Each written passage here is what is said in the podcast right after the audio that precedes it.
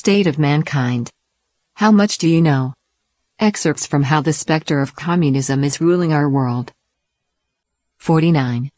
Hatred and Jealousy, the Origin of Absolute Egalitarianism. Communism advocates absolute egalitarianism. Superficially, this may sound like a high sounding term, leading many to blindly believe in its rectitude. However, it also evokes hatred and jealousy. One consequence of egalitarianism is that people can't tolerate the success of others, with others being wealthier, having better lives, easier work, and more luxurious living conditions. Everyone must be equal. In this reading, I should have what you have, and I can get what you get. In such a universe, everyone is equal and the world is alike. Absolute egalitarianism is reflected in at least two ways. First, when people are not yet equal, they become dissatisfied with their economic status, which is a fast route for evildoers to incite envy and hatred. People come to covet what others have and even seek it through improper or violent means. In extreme cases, they destroy others' property and even kill to get rich. The worst manifestation of these tendencies is violent revolution.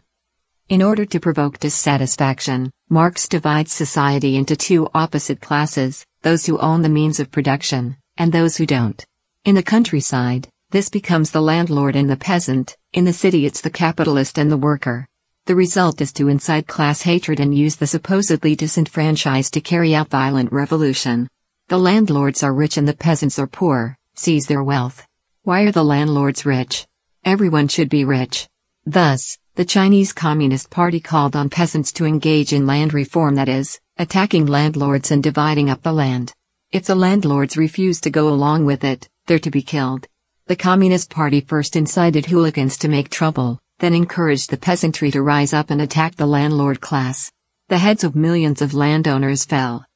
Second, absolute egalitarianism also manifests within groups that have basically achieved a state of equality. If there are benefits, everyone gets an equal share. Anyone who stands out is censured. Everyone is treated the same whether one works more, works less, or even doesn't work at all. People appear the same on the surface, but each individual's personality, intellect, physical strength, morality, occupation, role, education, living conditions, extent to which they can endure hardship and persevere, spirit to innovate, and so on are all different, and what one contributes to society is also different.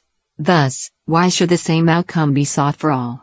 In this sense, inequality is actually true equality, while the equality pursued by communism is true inequality and true injustice. The ancients in China say that the way of heaven is to reward those who work hard, and that heaven will reward one according to the effort one puts in. Absolute egalitarianism is impossible in the real world. Under absolute egalitarianism, you get the same outcome whether you do things well or do poorly, whether you are hardworking or lazy. Under the cover of egalitarianism, the lazy benefit, while those who work hard and are capable are penalized and even resented and viewed with hatred. Everyone slows down their pace to match the speed of the slowest.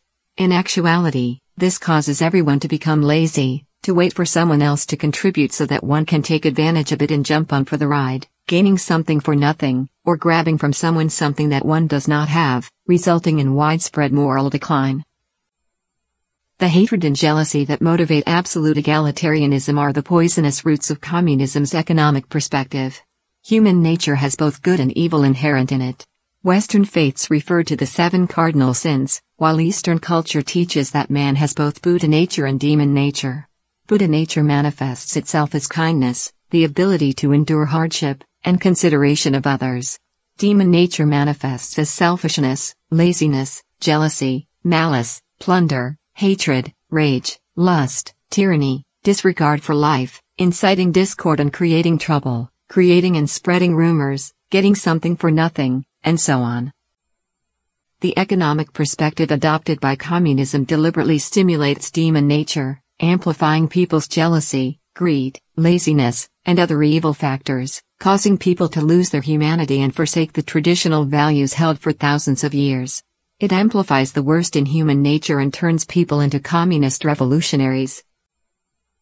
In the theory of moral sentiments, Adam Smith said that morality is the foundation of mankind's prosperity. Observing these general rules of morality is required for the very existence of human society. which would crumble into nothing if mankind were not generally impressed with a reverence for those important rules of conduct. Lawrence Kudlow, director of the U.S. National Economic Council, believes that economic prosperity must exist alongside morality. He wrote that if the United States can abide by the foremost principle to adhere to the moral values that America was founded on, the development of the United States will be limitless. The negative consequences caused by absolute egalitarianism in countries around the world are not surprising. Communist egalitarianism uses the authority of the state to plunder private property and wealth belonging to others. On the one hand, this strengthens the authority and power of communist ideology, and on the other, it convinces people that it's their right to get something for nothing. This is precisely how communism deceives people.